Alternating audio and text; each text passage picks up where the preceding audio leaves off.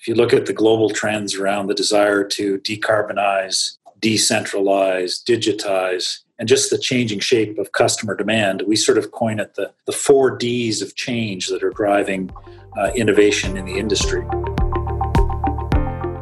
This is the Electric Perspectives Global Circuit, where we discuss the trends shaping our electric future.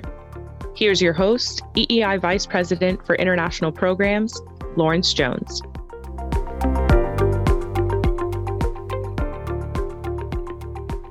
Today, we are excited to welcome Siegfried Kiefer to the Global Circuit. Siegfried is the president and CEO of Canadian Utilities, which is an ATCO company. Siegfried, welcome. Thank you very much. Pleasure to be here with you today.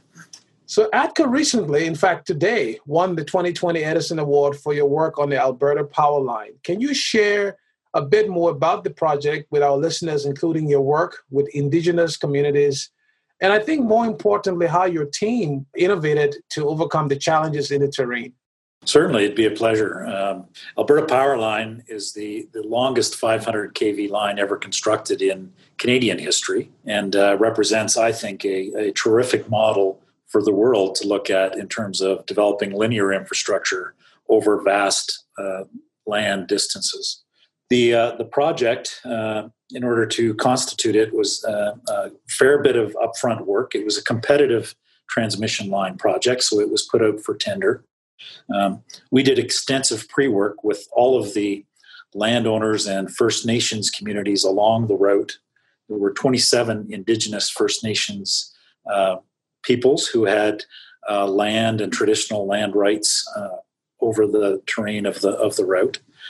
Uh, over 3,000 meetings were held with individuals and stakeholders, and we pulled together a application for the line to go ahead that went forward without a single objection from any landowner or First Nations group or environmental group. And I think it, it exemplifies that with the right amount of pre work, that you can actually build these types of facilities and demonstrate benefit to all the stakeholders associated. Um, we were very pleased with the project. It, it established a, a, new standard for caribou protection. The region where this line was built has, is subject to a great deal of caribou migration. And um, we worked with the First Nations people to come up with a, right of way clearing scheme that uh, protects the caribou as they wander across these rights of way from line of sight from their predators. And so um, uh, a new standard was set for Canadian uh, transmission line facilities in wilderness regions because of the work done there. Uh, we're also very proud that we were able to utilize a lot of employment along the route from the First Nations communities. We contracted for over $85 million worth of work by First Nations contractors, staff that we trained up and utilized in, in, in the conducting of the construction of the work. And to wrap it all in a, a nice little bow, once the line was completed, we were able to, to sell 40% of the equity interest in the line to the First Nations along the route. And they're giving them an economic interest in this important piece of uh, infrastructure going forward. Now, the line, as you mentioned, does travel through some very uncharted sort of land masses in Canada. The, the particular challenge with this line is that it crosses through a lot of muskeg uh, land, which is a, really a, a formation of land that retains water and is very moist and unstable in the summer and in fact is only really workable without great disruption in the winter when it's frozen. And so the construction season was limited to about three months of the year over the two year period to construct the line. And um, you know, a number of unique and innovative solutions were utilized, including um, pumping water onto the surface and building I'm going to say land based ice bridges to not disrupt the land as we work through it. We uh, came up with a, a unique kind of V guyed tower design to minimize disruption on the land in terms of placing the towers there. And as I mentioned earlier, we, we consulted heavily with First Nations to come up with a caribou protection plan that has now sort of set the standard in Canada for um, wildlife protection around these types of facilities. So. That's uh, very interesting. I think one of the things that has fascinated me as I've looked at the project is the fact that across the world, building transmission is a big issue. And you seem to have done it in a way that allow you to not just build transmission, but then do what I would call kind of a community-based com- transmission, where you got the community behind you, uh, which I am sure helped to accelerate the rights of ways and some of the other barriers you might run into when you come to building transmission more generally. But maybe moving on to this issue of transmission and clean energy, uh, we at this energy conference EEI convention this week, there's been a lot of focus uh, on the clean energy transition and the importance of innovation for being able to achieve this uh, energy transition. And so, can you talk a little bit of what ATCO is doing in terms of innovation, how it's been approached from your company uh, towards this cleaner energy future that we see in front of us? Certainly. Uh, you know, I think uh, it's not news to anyone in the industry that we're, we're embarking upon a degree of change in the electric industry that we've probably never seen before. If you look at the global trends around the desire to decarbonize, um, decentralize, digitize, and just the changing shape of customer demand, we sort of coin it the, the four Ds of change that are driving uh, innovation in the industry. Uh, it's it's never been more important in our history uh, for industry to be well versed and at the forefront of facilitating the change to more prosumer kind of technologies, more ability to permit um, remote generation, more ability to permit innovative forms of generation onto the grid, and manage the interchange of the electrons in a more complex interchange kind of kind of way. And so um, we're we're staying very well versed and at the forefront of a lot of the technologies with respect to that. We've uh, uh, instituted a lot of digitalization uh, in our company, both from a sensory uh, data gathering perspective, but also from an information uh, permitting information out to our field staff so they're aware of what's going on on the network and able to react to what's going on. We are uh, we're working very hard towards the transition towards cleaner fuels, and and hydrogen is one of the ones that I would make mention there. We we were very early entrants in creating a Clean Energy Innovation Hub in Australia, demonstrating the ability to uh, create green hydrogen from uh, photovoltaic energy uh, cells.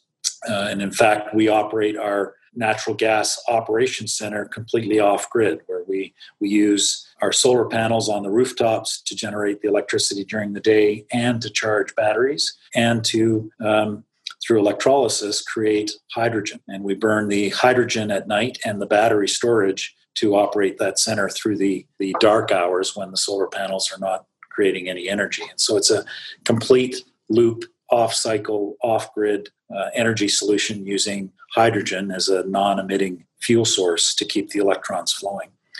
Uh, in Canada, here, we're, we're, um, we've got the first large scale hydrogen blending project underway in Fort Saskatchewan, just outside of Edmonton, where we'll be blending hydrogen into the natural gas stream um, up to 20% um, to reduce the emissions coming from the use of natural gas without having to impact the end use appliances of our customers. Uh, in Australia, we're testing higher blending rates, but that requires you know adjustments to the to the burner tip technology, if you will, in the appliances. And so trying to advance things on that front as well. So I think both on the cleaner fuel standards uh, and on the, the adaptation of our electric grids to permit many of these newer technologies, um, it's a very exciting time to be in the industry.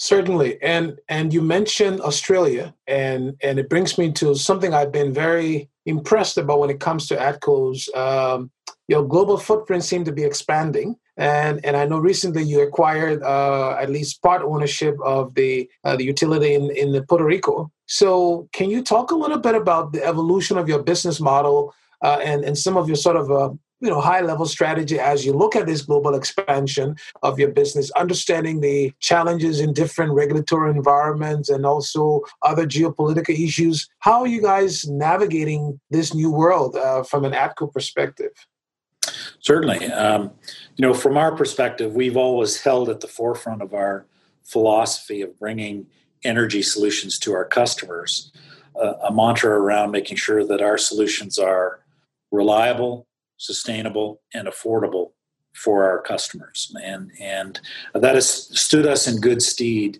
no matter where we've gone in the world to, to venture into investing in the energy infrastructure uh, of those jurisdictions the um, you know for us, every region represents kind of a unique circumstance in which to create the right solution. Australia has a tremendous solar resource that's uh, available year round um, and and can provide a, a, terrific supply curve that actually follows the load curve in many of its locations. In Canada, uh, solar doesn't do that for us here, and so the solutions in Canada are not the same as the ones in Australia.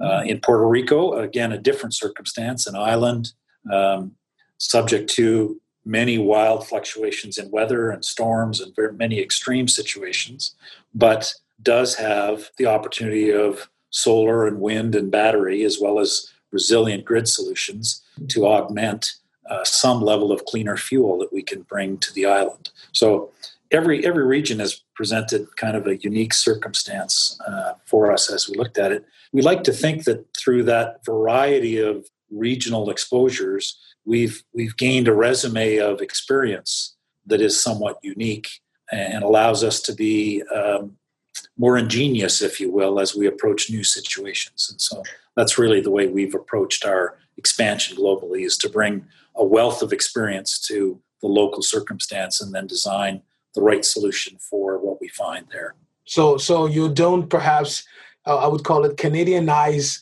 uh, the countries you travel to. You you keep it as local, but you bring the Canadian uh, knowledge and expertise, and then you adapt it to the, the local conditions on the ground, which I think is a smart thing to do, uh, and, and, certainly one that um, uh, one should really uh, emulate as much as they can. Well, talking about local conditions, uh, let's move into what has really struck the industry over the last seven, eight months. I was actually in Australia about a, a month before COVID really struck the world. And today we are now seven months into it, and we see the impact it has had uh, this pandemic across the globe. Can you talk a little bit about how has COVID affected ATCO's activities, both in terms of operations, because you're in multiple countries and regions, uh, but also coming back to the whole point of this conversation, innovation. Can you say a few words about how how COVID has impacted your business and and and the opportunities to do to be innovative uh, in the light of of what's happening to the industry with regards to COVID?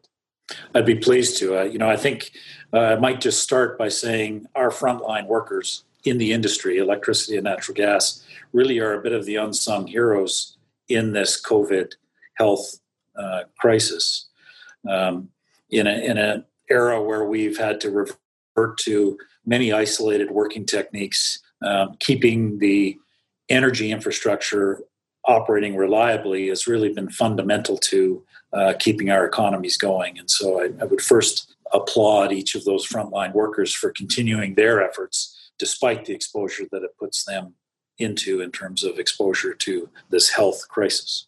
Um, from our side, you know, we, like many other utilities, had to adapt to um, isolation measures, distancing measures, precautionary measures relative to uh, provide, continuing to provide in-home service and, and uh, restoring service to people's uh, energy infrastructure. Um, couple of the innovative things that were undertaken by our company early in the crisis were uh, quite a unique application. Uh, we call it I see what you see, which is a uh, just a convenient way for our telephone technicians to be able to see the circumstance or situation at the service point that the customer is calling from. Uh, simply by using their phone and camera on their phone, they can uh, give visual contact to our experts uh, without them having to be on site as to what the circumstance is or what the repair might require.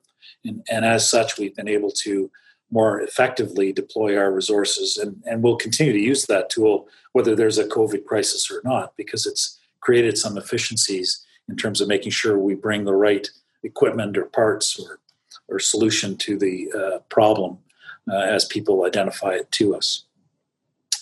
Um, we've we've also um, uh, spent a lot of time in terms of improving the digital information available to our service personnel in the field.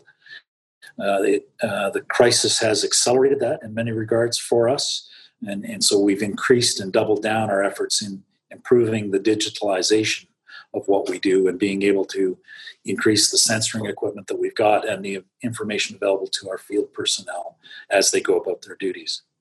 Oh, you you you talk about the impact of COVID, and the other thing facing our industry is the effect of climate change. Uh, it's certainly one we see today as we speak. We see what's happening in the, the Pacific Northwest in the US. Uh, but we've also, in another region where you're active, uh, Australia, we saw what happened last year when it, as it relates to, to bushfires, and we see what's happening in other parts of the world.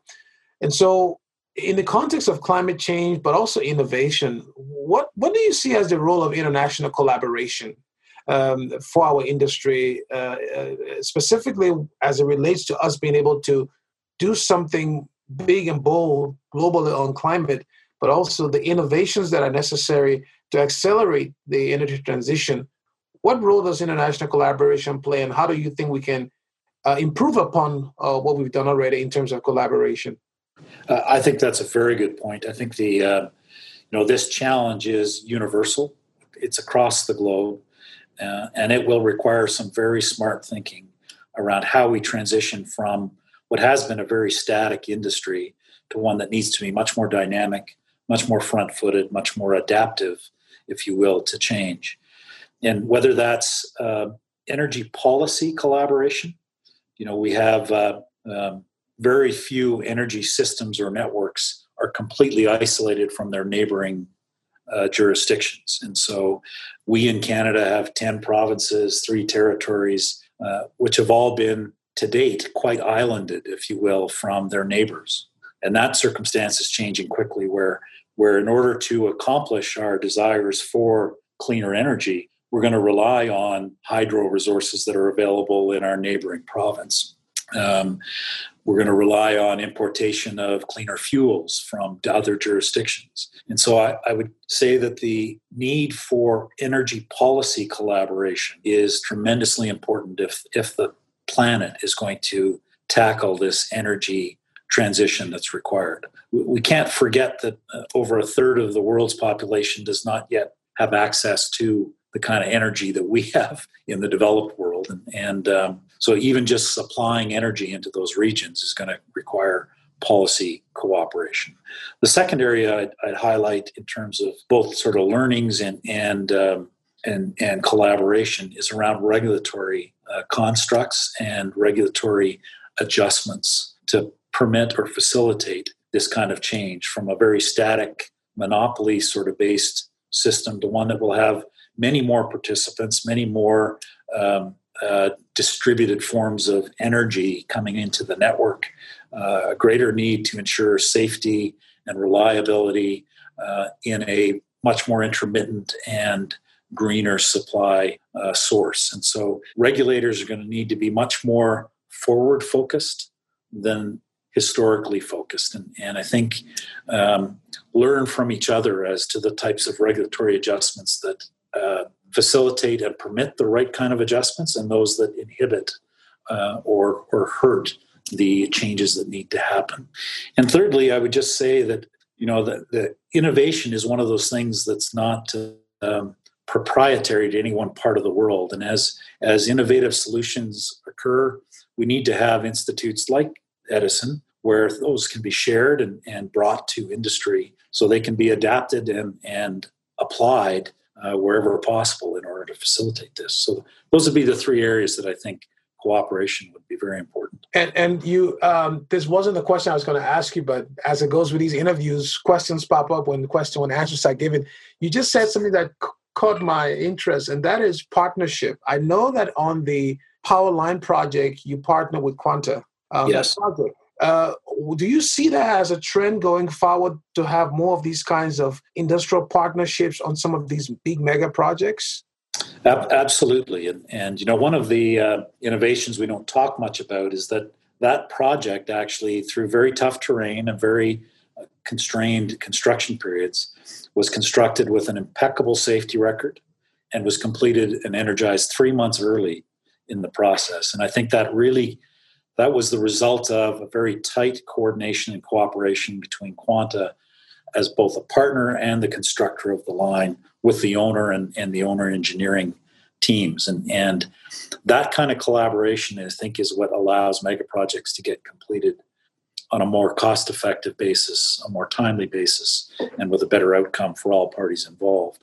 We, um, we're also partnered with Quanta in the Puerto Rico contract, where we'll we'll uh, sort of reconstruct the Puerto Rican electric system, transmission and distribution to be more resilient, accommodate more renewables on the system, uh, and serve Puerto Ricans at a better price point than what they've seen in the past. Well, we're coming to the end of this conversation, Siegfried, but I do want to ask you, based on the quote you said, I'm going to use that and attribute it to you going forward. You said you guys have the mantra more or less, uh, I see what you see.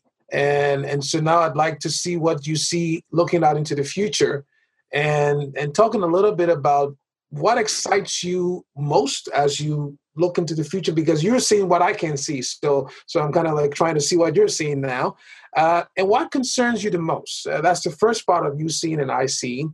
And then the last part, my last question regarding seeing about the future would be what do you envision the energy system looking like in 2030 and 2050? So both related to seeing, but more or less seeing into the future. So maybe starting by as you look into the future, what excites you the most and what concerns you the most? Well, um, certainly, um, I think this is the most exciting time to be in the energy industry uh, that I've seen in my 40 years. I, I, w- I wish I was uh, 25 years younger and, and, able to participate longer in what I think will be a very dynamic period of change and innovation coming to the industry. We, uh, we have the tremendous opportunity of continuing to drive tremendous standard of living, quality of life, and productivity through uh, the supply of cleaner, more reliable, uh, and more sustainable, uh, affordable energy to the planet. And, and that's a very exciting thing to be engaged with and involved with, in my opinion.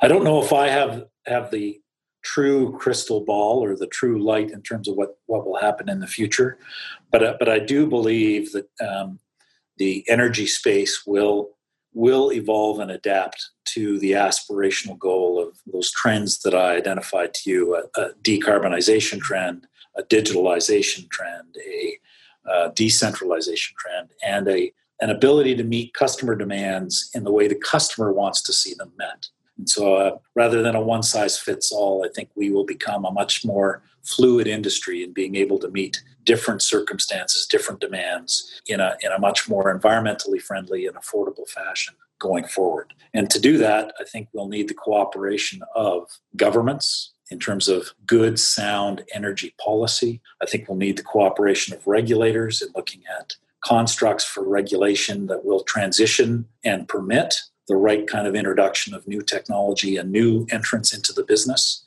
Um, and I think we'll need the, the collaboration of many industry segments the front end technology teams, the, the practical commercial teams, the, the product uh, innovators and, and, developers of new generation forms and sources and capabilities, uh, and the delivery teams to uh, make this uh, happen in a way that doesn't cause great disruption or great unaffordability or pass on huge burdens of costs to future generations because of you know deferral of current cost in the effort to get green before you can.